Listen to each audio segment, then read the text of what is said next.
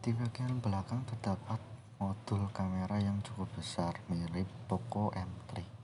Mi 10 Ultra terlihat mengusung tiga kamera belakang yang terdiri dari kamera utama 50 megapiksel, kamera ultrawide 48 megapiksel, dan kamera telefoto dengan 120 kali hybrid zoom.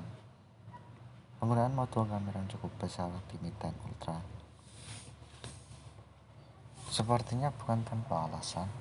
Setelah dilihat dengan lebih cermat, di samping kamera belakang terdapat layar sekunder yang berukuran sangat-sangat kecil.